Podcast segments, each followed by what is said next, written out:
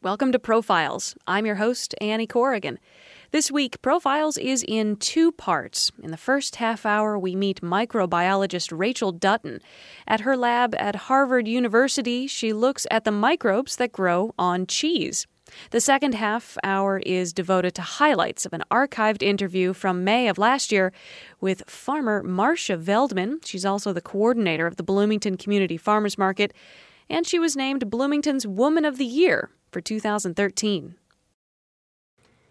Welcome to WFIU's Profiles. I'm Annie Corrigan. Our guest today is a scientist with a foodie streak. Rachel Dutton is a Bauer Fellow at Harvard University, where she studies cheese and their microbes. The New York Times has called her the go to source for chefs and food artisans seeking to unravel the mysteries of microorganisms. And we're just thrilled to welcome her into the studios today for Profiles. Thanks for being here. Thank you so much for having me. When I first think about cheese and their microbes, I go back to November 2013 when I read maybe the craziest article I've ever read, where a UCLA microbiologist made cheese from the microbes on human skin. Specifically, this was from Michael Pollan, who's a food writer and just a famous food activist. Gross factor aside, is this just a, a science party trick, or can we actually learn something from this? So I know the scientist who did that, Christina Agapakis, and uh, she is a synthetic biologist. And so it was part of an art and science project to sort of challenge the notion people have about microbes.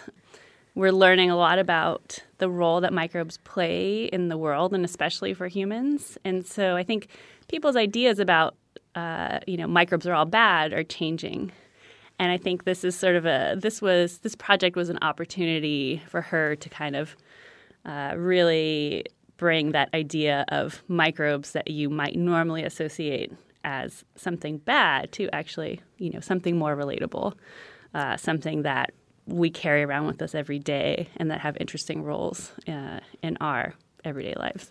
And these were specifically, I think, from his belly button. Yeah, so she sampled uh, people's toes and belly buttons and uh, mouths. Um, and so, something we're finding in our research is that uh, a lot of the microbes that are normally on cheese are actually closely related to the microbes um, from the human body.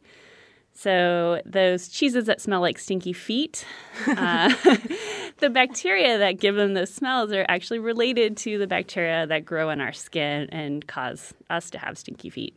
So, it's actually not that uh, much of a jump to think that we could actually just make cheese from skin microbes themselves. Okay, let's go back to the gross factor.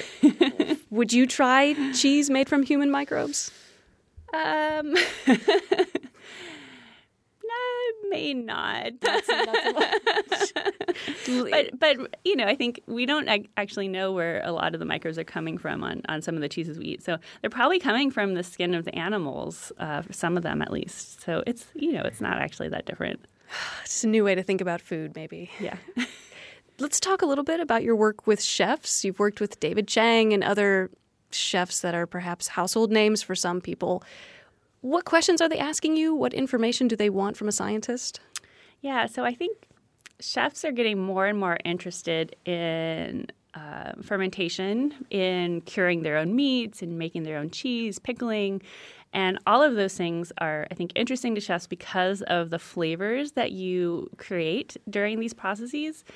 And they want to uh, be able to understand how these uh, fermentations work so that they can control them better in their environment or maybe come up with creative alternatives to the traditional foods. So, all of these fermentations involve uh, communities of microorganisms. And so, being a food microbiology lab, uh, we are perfectly uh, suited to, to trying to think about the, the science behind these foods and try and help them come up with new ideas is this a new development? A new development? Chefs coming to you asking for information? Yeah. So I think you know fermentation is one of the oldest technologies on the planet. So it's not that fermentation is new or that um, uh, using it in, in everyday sense is new, but I think people are starting to come back to it as a more common practice that they want to do in their kitchens. The chefs. Um, partly because of the flavor. And then I think in general, people are getting more and more interested in how to do things themselves. So, this sort of DIY kind of movement in every area is also applying to fermentation. So, people, you know, not necessarily restaurant chefs, but people at home are making their own beer, making their own cheese, making kombucha. Uh, we actually have a kombucha vat going in our lab just for our own consumption. nice, nice. Um, so I think just people are becoming more interested in uh, where their food comes from. And for fermented foods, a lot of that has to do with the actual microbes that are fermenting the food. So it's a it's a really interesting time in food, and it's an amazing time to be a food microbiologist. Before we get too far away, what is kombucha for people who've never had it? Yeah, so kombucha is a, ancient fermented tea. So you brew uh, black or green tea, and you add a little bit of sugar or honey, and it's this really crazy looking, um, it's called a SCOBY, which is a symbiotic culture of bacteria and yeast. And it forms this mat that floats on the surface of your jar of tea. And the yeast in the this SCOBY uh, ferment the sugar to ethanol and CO2, so gas, so it's fizzy. And then the bacteria that are part of this symbiosis convert that ethanol to acetic acid, which is vinegar. So you end up getting this fizzy, tart, tea flavored drink, which I think for a lot of people is an acquired taste. When I first tried it, I didn't like it, yeah. but now I'm sort of addicted. And it, it is not the prettiest looking drink. No, it's not. It has these sort of like uh, gooey kind of strands from the culture, yeah. and the the the SCOBY itself is this incredibly interesting. Uh, microbial mass. We've done some microscopy of it in the lab, and it's it's really interesting. And it actually produces cellulose as part of its uh, structure. So it's just the whole world of food microbiology is completely fascinating. Yeah. Well, we're going to get hopefully more into the nitty gritty of your work yeah. in just a second. Uh, before we do that, terroir, yes. this concept of the taste of a certain place. Terroir is a, a food buzzword. Talk about this idea of microbial terroir and what chefs are doing with that. Yeah. So the uh, the idea is that because the flavor from a lot of these fermented foods, now whether that is bread or wine or cheese or you know your kimchi or whatever, um, because the flavor is coming from the microbes. If the microbes are only found in certain places, does that mean that if you make, uh, let's say, cheese in two different places, could you potentially get different flavors based on which microbes you happen to have around? Um, this is something that's been looked into to some extent with things uh, like sourdough cultures and um, a little bit more recently in wine. Uh, we're starting to look at some of these ideas in cheese, but um, it, it's not really clear to me just yet whether it's something that we have an answer for. mm-hmm. I, I, I, I, don't think I, I'm willing to say whether absolutely yes, microbial terroir exists or not. Stay tuned. Stay tuned, yes. Okay. You mentioned sourdough. Uh, I had a bread baker mention this thing to me that blew my mind. Sourdough starters all sort of come from this one area in San Francisco. Can you talk about that? Yeah, it's interesting. Uh, so sourdough involves the um, making bread with uh, the yeast that you would normally make it with, but it also has uh, these bacteria called lactic acid bacteria, um, and they are what produce the sour flavor. And so uh, when these bacteria were first characterized, they were characterized in the sourdoughs of San Francisco, which is uh, known for its sourdough bread. Is it? I, I had no idea. Yeah, yeah, absolutely. Okay. Well, I'm from San Francisco, so okay. maybe it's not widely known, but um, we have amazing sourdough bread in, okay. in, San Francisco, and it's a tradition. You know, has been a tradition for over 100 years. So when they characterized the bacteria, um, they identified these these lactic acid bacteria that were involved in making the sourness, and they named it Lactobacillus sanfranciscensis after San Francisco. There we go. And so I think initially uh, people thought, okay, well, this idea of microbial terroir, Lactobacillus sanfranciscensis, is only going to be found in San Francisco because you know you can only make that kind of sourdough bread. But then people started looking in Italy and other places where sourdough bread is traditionally made, um, and they found Lactobacillus sanfranciscensis everywhere. So uh, it's interesting because these microbes might be very widespread um, in terms of what specific types they are, but they might still have unique properties based on where, where they come from. Do we know how microbes travel from San Francisco to Spain, for instance? No. no idea? No.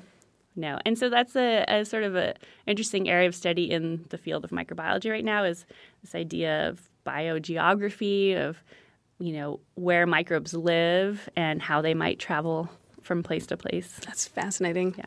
This is WFIU's Profiles. Thanks for tuning in. I'm Annie Corrigan with microbiologist Dr. Rachel Dutton from Harvard University.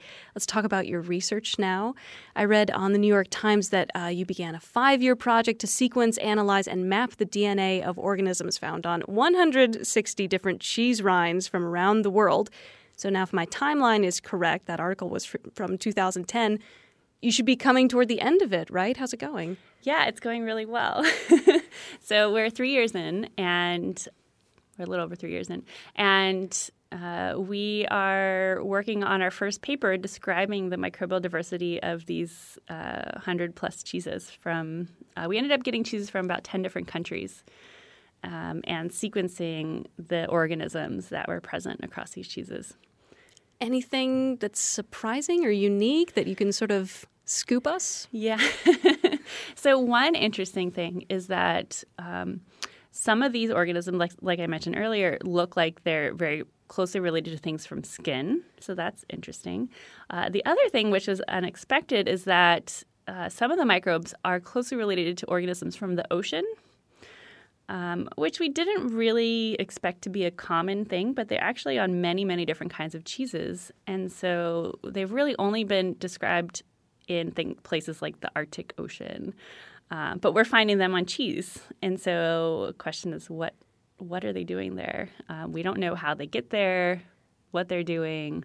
Are they a big factor in flavor? If you sort of smell a cheese, can you get some of the sort of oceany uh, kind of aromas. It, so it's that's an unexpected sort of uh, finding, and we found. I think two species that have never been described on cheese before in some of our cheeses. So we're starting to look at those and what they might be contributing to the cheese. It's okay. So we'll keep an eye out in a, another year and a half for the end of this. Yes. yeah. All right. The awareness about microbes in general and how they affect our health, specifically our gut microbes, yeah. the little bugs that live in our bodies.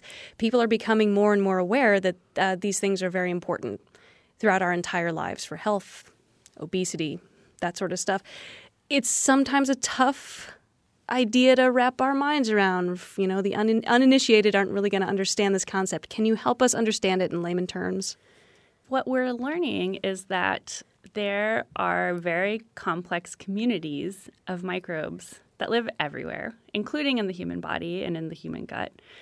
And uh, researchers now are finding that these microbes play big roles in your the amount of energy you get from foods, how much weight you might uh, put on in response to eating different foods, uh, various impacts on your immune system, and so it's just an incredible time in in microbiology right now where we're not only able to discover these microbes, uh, which we had really not a good concept of before, um, but now we're actually starting to understand what they might be doing and the impacts that they're playing in human uh, health seem to be huge. If you're eating cheese, will the microbes on cheese affect the microbes in my body? Yeah, so we just uh, published a study in collaboration with a lab that studies the gut microbiome. And we had uh, 10 subjects, study subjects, eat cheese um, as well as other fermented foods um, on one of the diets. And we watched what happened to the microbes. And we saw that some of the microbes from cheese can actually survive the gut. Um, so we don't know at this point if they're doing anything to the community in the gut, but we know that they're there. Um, they're active. They're alive. So I think it's you know completely open question. And it's not that different than um, thinking about probiotics from yogurt, um, other fermented foods that that people have started to work on.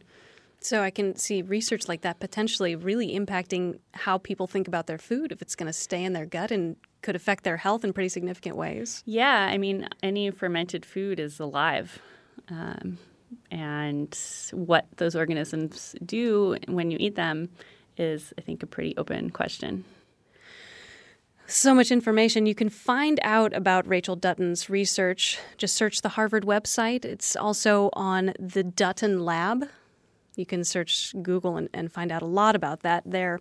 It's Profiles here on WFIU. Annie Corrigan with you. Thanks for tuning in. Dr. Rachel Dutton of Harvard University. She studies the microbial communities on cheese, and she's our guest today so far we've gotten away from really enjoying cheese and talking about the the pleasure of food. So when you're doing all this amazing research, are you tasting any of this stuff by chance? Absolutely. uh, part of what drew me into uh, studying cheese microbiology is just a passion for food. Um, and so we work with a lot of cheesemakers. Uh, so we'll go visit farms and um, sample cheeses. And and I worked for two months with a cheesemaker making cheese before I started my lab to get direct experience with uh, the thing I was going to be studying. And so I've had a lot of wonderful opportunities to travel and experience um, cheeses. And mostly we work with small producers. So it's so many interesting stories and people who are really passionate about what they're doing and producing amazing cheeses. Um, and even here within the US, there's a rapidly growing artisan cheese movement. So lots of really amazing cheeses are being made in the United States, um, which is really exciting. Yeah, we have to brag about Judy Schad down on the Ohio yeah. River, Capriole Farms. Capriole is amazing. Yeah. Um, I've had some of her cheese over the past few days here in Indiana, and um, she makes some of the best cheese in the U.S. So yeah, we're very lucky. Describe just the basic cheese making process if you can. Yeah, so it's really maybe I'm biased because I'm a microbiologist, but a lot of it has to do with microbes. So you start with milk, uh, which can usually come from a cow or a goat or a sheep. And then what you do is similar to yogurt, you add microbes so that the milk is fermented. Um, so the cheesemaker will warm up the milk, so it's a nice warm environment for the microbes to grow. Those microbes will start to ferment the sugar in the milk, uh, produce acid, which starts to coagulate the milk. Um, usually, rennet, an enzyme, um, is added to help that process. And then you end up with curds, which is the solids separating from the whey. So you have your curds and whey. Um, and the curds are fresh cheese. So that's uh, something like a fresh chev that you would have, something very simple, um, very milky, kind of tart taste. The process that we study is what happens next, which is when you age cheese. So, cheeses can be aged for weeks or months or years, depending on what kind of cheese you make. And during that process, a whole other set of microbes colonize the surface of the cheese. So, that's what we what's called the rind. So if you think about on the surface of a piece of brie, for example, you have this white fluffy surface. That's actually a microbial community really? that grows on the surface. And those so those microbes colonize the surface. They form this what's called a biofilm, so this sort of surface community on the cheese, and they're actually imparting a lot of the flavor during the aging process. So you start out with a fresh cheese, and then you end up with these hundreds of varieties of cheese. And a lot of that has to do with the microbes that are growing on the surface. So, what types of microbes, how much you have, that can all impact the flavor of the final cheese. Let's back up in this process. Yeah. Cheese starts with milk. Yes. Are you noticing a difference in the microbial makeup of cheese that comes from milk from animals that have been fed antibiotics, from animals that have been raised organically? with cheese making, you're not uh, you can't make cheese from milk that has antibiotics in it because it'll kill the bacteria that you're trying to uh, grow in order to make the cheese. So when cheesemakers, um, if they have to to treat a sick cow with antibiotics, they take that cow out of the the pool of milk that they would use. In terms of what they're eating, it can have a really big impact on what the cheese tastes like. So um, cows that are uh, eating grass, the flavors and the vitamins, the nutrients from the grass actually come through to the milk. And so you'll have cheeses that have a little bit more of a yellow orange color to them, and those are from beta carotenes uh, pigments in the grass that actually come through the milk. So traditionally, yellow cheeses were cheeses that were made in the summer when the animals were out on pasture, and cheeses made in the winter were lighter color. Cheesemakers, uh, for the past uh, over 100 years ago, started adding dyes, you know, like annatto natural food dyes, to make the cheeses more yellow, so it would look more like that uh, really uh, high quality grass fed uh, milk.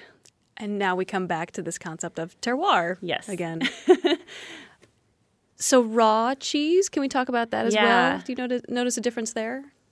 So um, there hasn't been that much research on the differences in terms of the, uh, you know, very controlled experiments of raw versus pasteurized cheese. So normally with milk, uh, when it comes directly out of the animal in its raw form, it has a number of microbes that are already present in the milk, um, and so we can look and see, you know, what the microbial population is before pasteurization and after pasteurization. Pasteurization pasteurization gets rid of a lot of those microbes.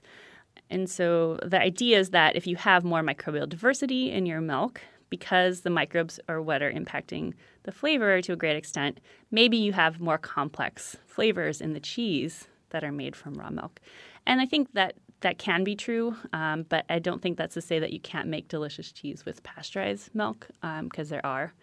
And we're not seeing a huge difference in the rind, but I think inside the cheese there can be quite a bit of a difference in terms of which microbes are present in the cheese.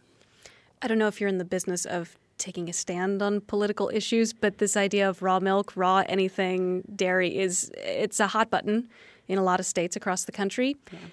Do you have a position? I so the the raw milk, uh, the use of raw milk in cheese is is being debated right now at the federal level. Um, so the FDA is reevaluating uh, the use of raw milk in cheese making. Currently, there's a 60-day aging criteria. So if you make cheese with raw milk, it has to be aged for at least 60 days. Otherwise, you're not able to sell it. So that limits what kinds of cheeses you can make with raw milk. Um, but the science, uh, based on research from labs like Kathy Donnelly at the University of Vermont, suggests that that 60 day limit, which was intended for um, pathogens that were present decades ago, is not doesn't really work for things like Listeria and E. coli, which we're currently facing in cheese making. Um, so it's sort of where people are doing research right now and trying to figure out what actually would be the best way to be able to use raw milk in cheese making, which I think is generally a good thing, um, but in the safest way possible. Um, so, I guess my feeling is that I think that we should be able to make raw milk cheeses, but you know, we might need to adjust some of the practices in order to do that in the safest way possible. Again, stay tuned. We'll see Yeah. what happens with that. It's, that's the theme that I'm getting today is that this field of microbiology and just our knowledge about microbes in general is just ever changing. Absolutely, which is it's a really exciting time to to be a microbiologist right now. Yeah, if you want to learn more about all of this and listen to my complete conversation with Rachel Dutton, you can access it at eartheats.org. Okay, let's have a little fun. You're on a desert island. You can only have one cheese. What cheese are you taking with you? Well, I probably would take Cabot cloth bound with me. I don't know if you've ever had this cheese, but um, so Cabot Creamery, which is a big cheddar producer in Vermont, uh, teamed up with a small uh, cheesemaker and aging facility in Vermont, which we do a lot of work with Jasper Hill Farm and Cellars, um, which is based in Greensboro, Vermont. So they wanted to make a traditional English style cloth bound cheddar instead of the normal plastic wrapped uh, cubes that they would sell in the supermarket. Um, and so they're making this cheddar and aging it in a very traditional way for about a year in a cave. Um, and the flavors you end up getting in that cheese are absolutely incredible. So, very caramelly. Um, so you get these little crystal, crunchy crystals. It's melts beautifully. It's just a wonderful, delicious cheese, um, and it's not that expensive either. So Okay, cheese lovers, Cabot, Cabot cloth bound cheddar. Cabot cloth bound cheddar. Yeah. Okay, check that out. It's a great everyday cheese. Mm. Yeah. All right. I think I remember you saying that your interest in food came before your interest in science. Is that right?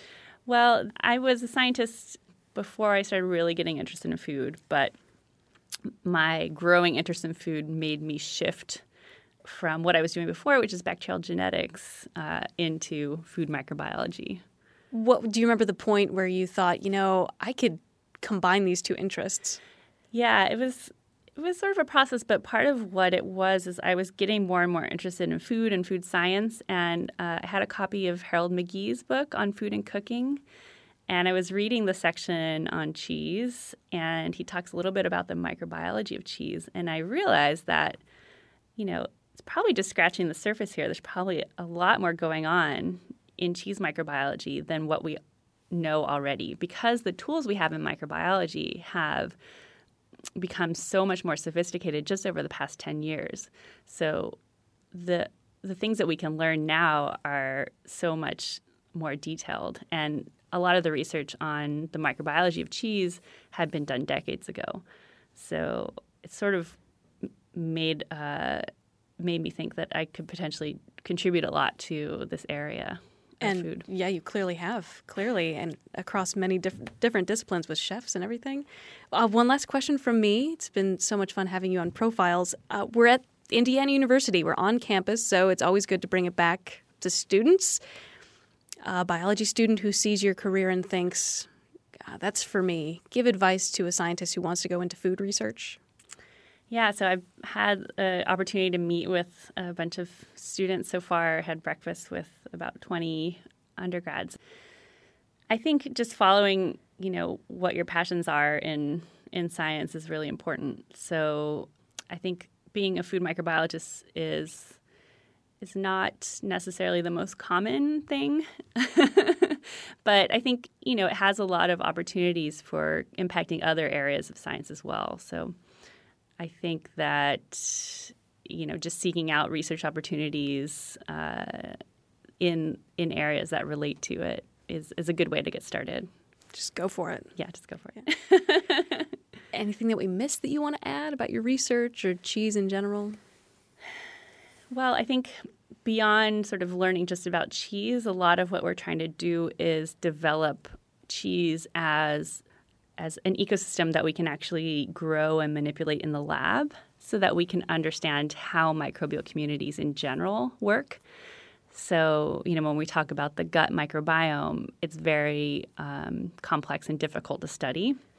So, we might be able to use simple uh, model systems to understand how microbes interact with each other, how communities form, how we might be able to uh, change the way that communities form um, by studying a simple system like cheese. So that's that's really one of the big goals of the research in in my lab. So much information today. This has been wonderful for listeners out there who want to learn more about microbes, how they interact with cheeses and everything that Rachel Dutton does, you can find a series of links to her work on our website, which is eartheats.org. Dr. Rachel Dutton is a Bauer Fellow at Harvard University, where she works with cheese and its microbes. It's been so great having you here. Thanks for coming in. Thank you so much. My pleasure. This has been Profiles on WFIU. I'm Annie Corrigan. Thanks for listening. The program you just heard was recorded in April of 2014. Copies of this or other programs can be obtained by calling 812 855 1357. Information about profiles, including archives of past shows, can be found on our website, wfiu.org. Profiles is a production of WFIU and comes from the studios at Indiana University. James Gray is the producer. The studio engineer and radio audio director is Michael Paskash. Please join us again for the next edition of Profiles. For WFIU, thanks for listening. That was microbiologist Rachel Dutton, who studies cheese microbes and gives classes to the public on the science of fermented foods. Coming up in the second half of our program, an archived edition with farmer and food advocate Marcia Veldman. She's the coordinator of the Bloomington Community Farmers Market, and she was named Woman of the Year for 2013. I'm Annie Corrigan. This is Profiles. Today, I'm excited to welcome Marcia Veldman into the studios. Thanks so much for coming in. Thank you, Annie. It's a pleasure being here. Marcia Veldman is an advocate for food justice and security, sustainability, and community development in Bloomington, Indiana. She's worked for the city of Bloomington during the last 16, almost 17 years as the point person and coordinator of the Bloomington Community Farmers Market. She's also the founder of Green Drinks Bloomington. She co chairs the Green Sanctuary Task Force at the Unitarian Universalist Church and she's worked with the Hoosier Hills Food Bank, Mother Hubbard's Cupboard, and Hilltop Education Foundation. She is a very busy woman. I think should be the last line on your biography there. yeah, that's true. but it's all good stuff. Uh, how do you find the time, first of all? You know, I really do try to have a balance in my life. I really think it's important to uh, take time to you know, nurture your spirit, spend time with friends, watch movies, things like that. But I'll have to say right now, it's feeling like I'm not getting quite as much time in the woods as I would like and a little more time behind the laptop. But one thing we didn't mention in your bio is that you, you're also a grower. You have Meadowlark Farm. So tell me what's in the ground right now. So my my selling season for Meadowlark Farm is generally about mid July through March. So it's a little bit unusual compared to I guess most growers. So I more focus on later season crops and storage crops. But I have my uh, spring kitchen garden in and the peas and fava beans and lettuce and arugula are just all looking great. You know, I always have this sense of like, oh, well, if spring's like this, then summer will be like that. But it really doesn't seem to be true. So it's hard to say what it's going to be like. The weather seems more variable than ever. And I, you know, my perspective is really short, but I hear that from people who've been growing for 80 years too. It amazes me so many people choose to to be farmers because you know, not only are you de- dealing with the, the vagaries of weather, which is just like, all right, let's see. Then it's like how you're going to be able to sell everything and just the amount of hard work that's involved. So I'm always really grateful that there are people out there who, who want to do it. We're going to talk a little bit more about the difficulties that small local farmers have to deal with mm-hmm. getting their food into the ground and then into consumers' hands. So we'll get to that a little All later right. in the show. So, as we mentioned earlier, you've served as the coordinator for the Bloomington Community Farmers Market. This is now your 17th year doing that. Give us the specs of the market. How many vendors do you have on a typical Saturday? How many people come to the market?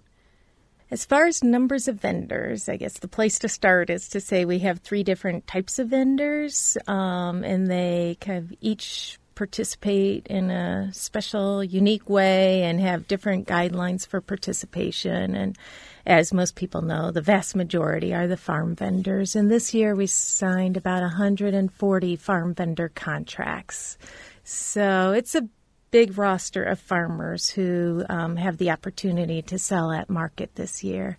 Not everybody comes every week. Um, on a typical Saturday, we averaged over 90 farm vendor stalls rented. So then, in addition to the farm vendors, there's the prepared food vendors that are primarily on the the B-Line Market Plaza. And this year, there are 10 spaces, but we have 11 vendors. Um, How many people do you serve on a typical Saturday? On a typical Saturday, it's I think we're averaging now over 6,000 people. Yeah, and we actually we last year we started switching the way we calculate the numbers of people we for many years have done where we walk a certain pattern around the market, same pattern every time, and count every hour on the half hour. And we have worked on the assumption that most people stay for a half hour.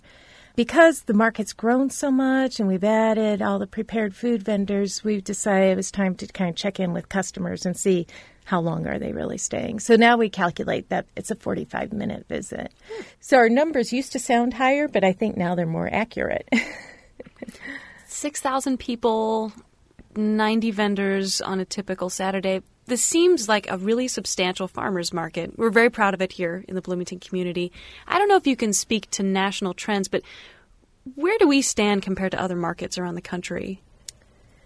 We are really fortunate. I think this market is really one of the outstanding markets around the country. Not not just in size, but also in in the focus on the farmer, where we really um, put a lot of emphasis on making this a market that is accessible to farmers. We still have not turned any farmers away for, you know, as long as they're growing what they have in Indiana, they're welcome to sell at this market, which is kind of unique for a market the size that we are.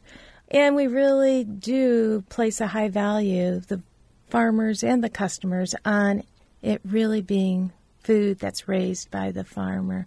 So those things, um, you know, there are other markets around the country that um, have that value as well. But I think that focus and the size of it, and just the beauty of the location, and the fact that we have the space to do many events associated with the market. Like I know you've been a salsa contest judge in the past. Yep. So it really is a pretty outstanding market. And think I say that, but you know, what I really, really value is how it serves this community. It's neat that it receives national recognition, but what's really important is how it meets the needs of the farmers and customers in this community.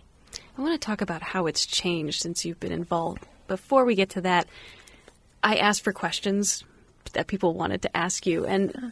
Uh, someone who goes to the market regularly wants to know if there's any check or balance that you guys do on the vendors to make sure that they are indeed growing their food on their farm in Indiana. You're nodding your head, so there must be. There is, yeah. We um, we start by having an application that farmers fill out ask some in depth information about where they're growing, what they're growing, what processor, if they're using meat, they use. Information that's that's just generally good for us to know. But if there's a question as to whether or not they are producing what they're selling at the farmers market, it provides us with a lot of background information to start with. We do go out on farm inspections. We probably average a couple a year. And sometimes the impetus for that is, you know, hearing from another farmer that they kind of question whether or not someone is raising what they sell. Once in a while, it's a customer. Sometimes it's coming from us. You know, we'll see something unusual. When we do go out on farm inspections, they are really in depth. We really, you know, want want for customers and other farmers to feel assured that everyone's playing by the same rule book and that when we say you are buying from the farmer, it's a true statement. Someone else wanted to know about your SNAP program at the market where you accept food stamps. This is a really exciting program. Uh, please tell us about that. We're really excited, especially about the developments that are taking place this year. The market in 2007 started accepting food stamp benefits, and I think we were the well, I know we were the first one in Indiana, and it it took a bit of work to to sort through it because at that point in time, the USDA is who you submit your application through really wasn't focused on farmers markets very much so the questions were really off base for what we were doing and but it took a little sorting out but you know something that um, as a department and with the farmers market advisory council we really valued the idea of increasing that access to low income people so, so we've been doing that since 2007, and this past winter we received a grant for $20,000 from a small foundation and um, have been able to double food stamp benefits. So, a uh, person who receives food stamp benefits can come to market and they use their electronic benefits transfer card, the little thing that looks like a credit card or debit card, and um, can transfer however much money they want to out of their food stamp allotment to receive market bucks, which are the vouchers then they can shop with the farmers. And this year, up to $18 of that transfer will be doubled. So someone who transfers 18 gets $36 in market bucks. And it's being done in other places around the country. And what they see is the use increases a lot. And that certainly is what we've seen in our first six weeks. Uh, both the numbers of people coming and the total dollar amount has just, I don't know the actual numbers yet, but it's something like tripled. But then what also has been seen is that once that incentive is removed, that food stamp use continues at a higher rate. And so, you know, once people make it a part of their lifestyle and their food budget, that they value it and will continue once the incentive isn't there. Yes. Surely we didn't start off here 17 years ago. Go back to your first couple years with the market. What was that like? Well, when I started with the market, it was 1997, and the market was over by the library in the Monroe County History Center in what now looks like a tiny little parking lot to me. And that was the last year at that site. And I will say I was really intimidated by the process of moving the market to Showers Common. And while I was really excited, I also, you know, was just feeling really responsible like, oh my gosh, this is just a huge space. And what if it doesn't work out well?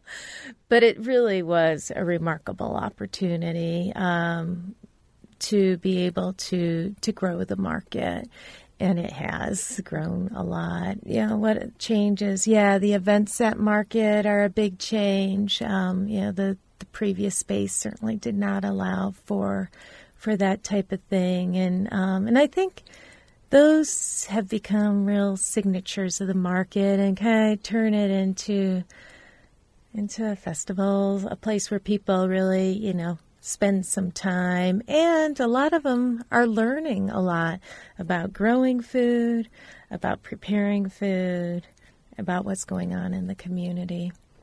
As someone who's on the inside, tell us where we can improve. Where are the holes in what we're doing right now?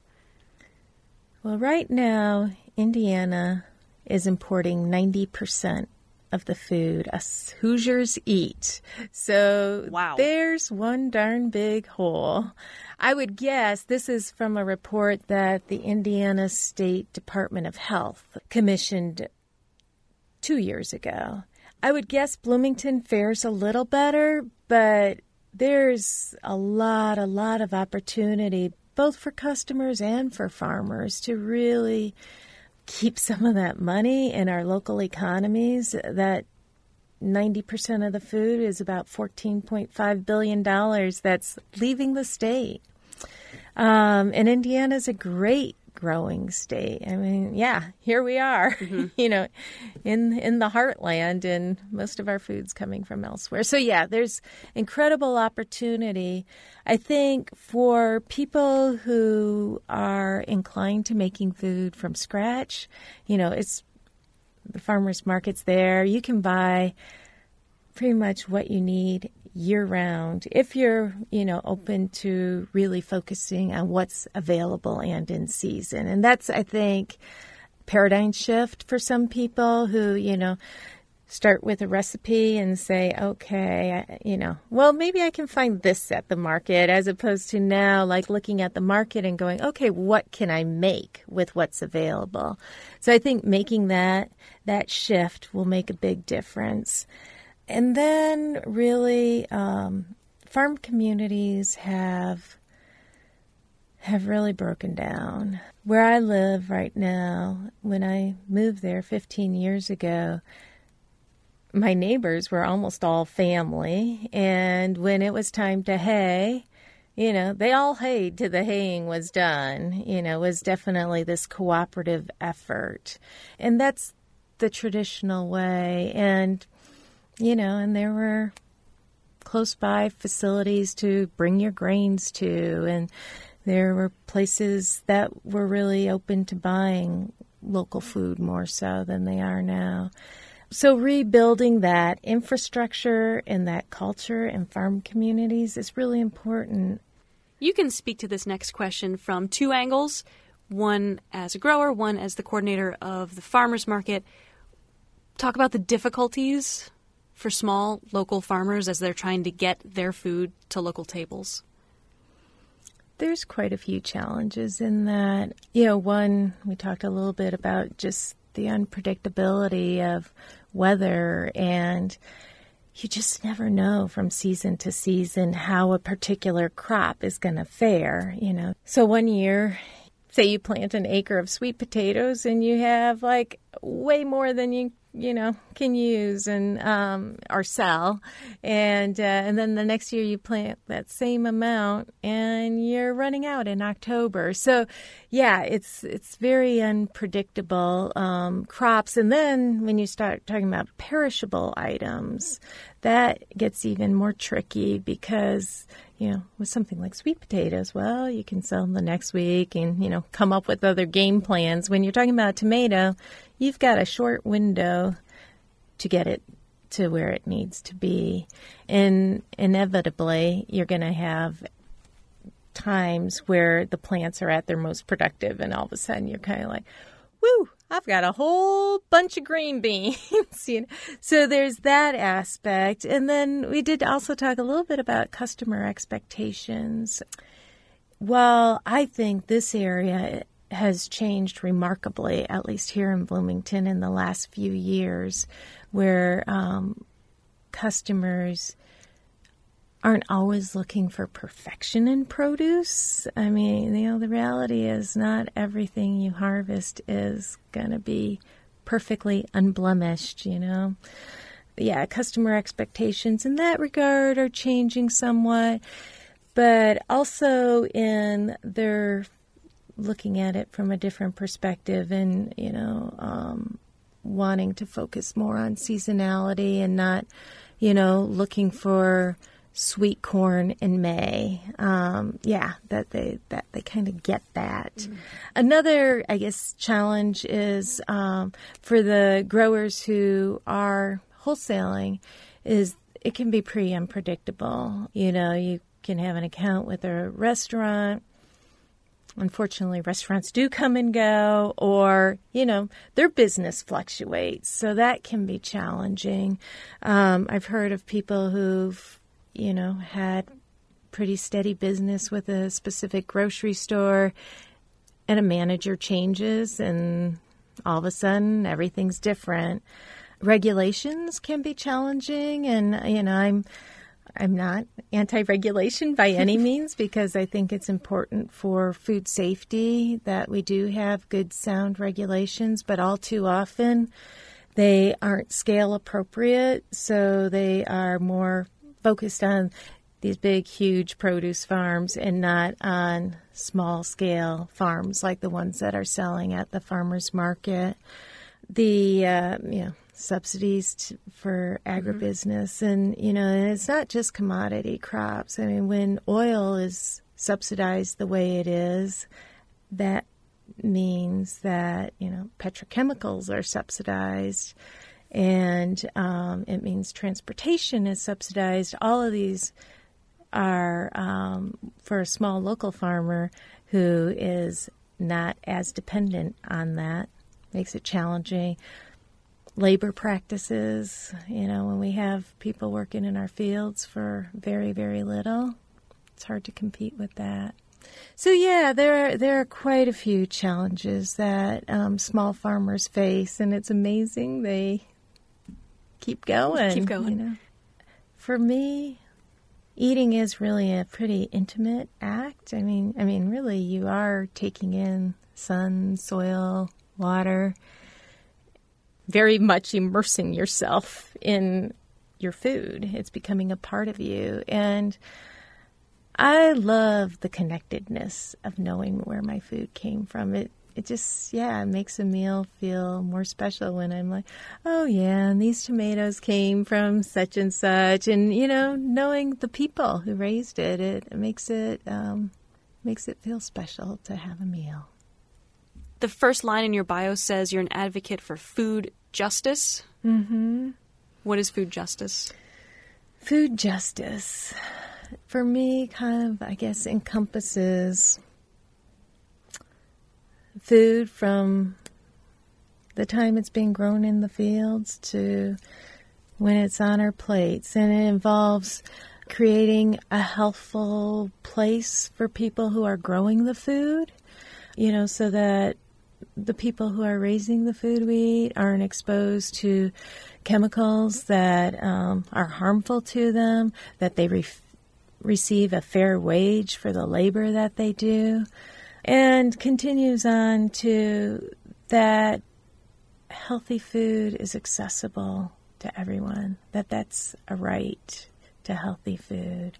And it's really unfortunate that where we are right now in food policy in the United States is that corn and soybeans, these big commodity crops, are so heavily subsidized that it makes things that are made with corn syrup, for example, very inexpensive but they're very bad for you.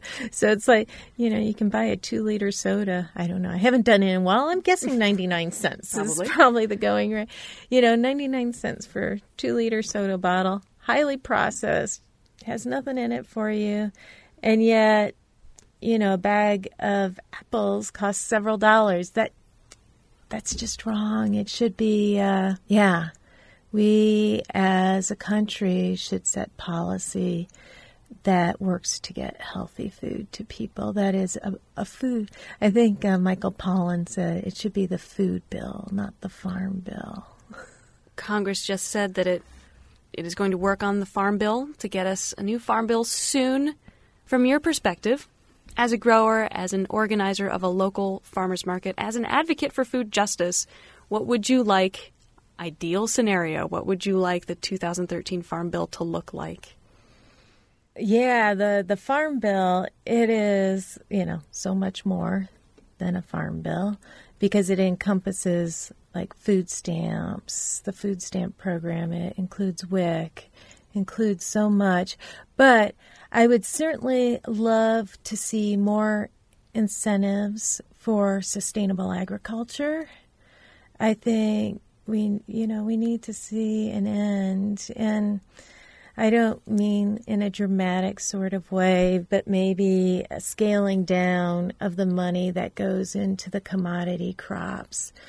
I think ethanol is unfortunately pretty much a sham. um, you know, it takes the amount of energy it takes to raise the crops for ethanol is pretty darn close to the value that we get out in energy. And so it's just so incredibly wasteful and has been so disruptive to f- food prices. And in the United States, people feel it, but around the world, you know, they're really feeling it in other places where people are, you know, where bread is a staple, and all of a sudden, you know, the price of wheat is soaring because, you know, people are switching from growing wheat to growing corn because of ethanol.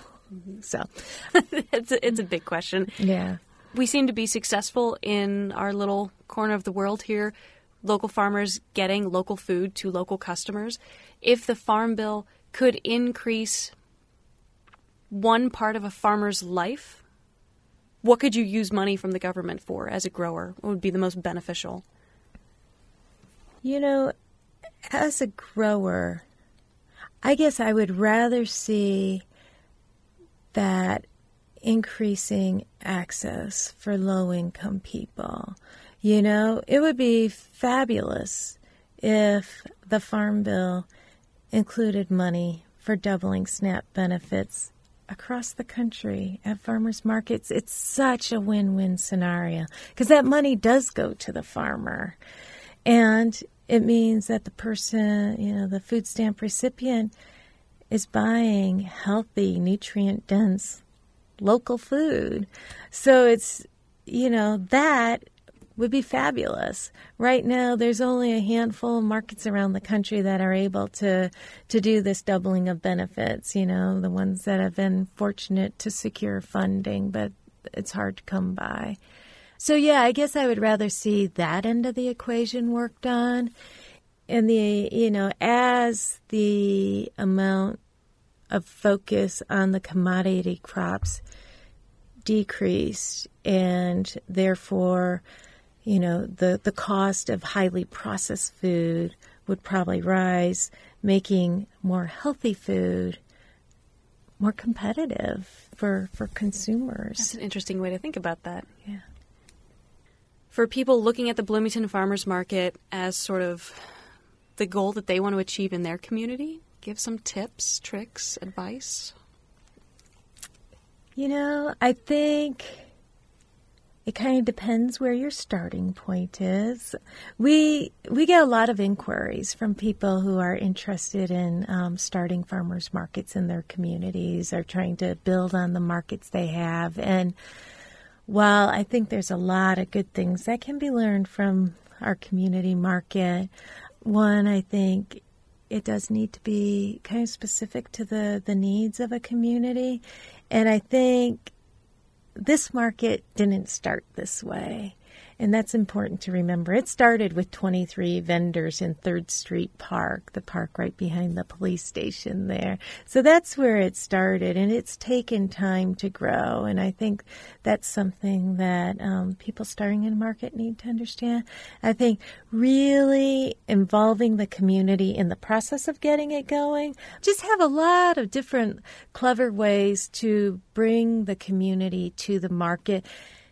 And then once they're there, I'm sure they are buying produce at the market, and um, and that market also emphasizes a lot the crafts and the prepared foods. Um, because we can, we like to really emphasize the farm vendor aspect of it, but that's not necessarily the best place for everybody to start. Sometimes you need to grow it.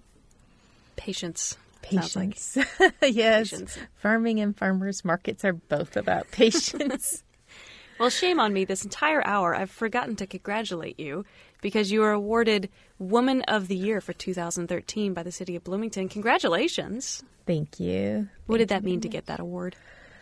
When Toby Strout called me and told me that I was selected, I was really surprised, shocked. It it was not on my radar. And I think my first thing was, really?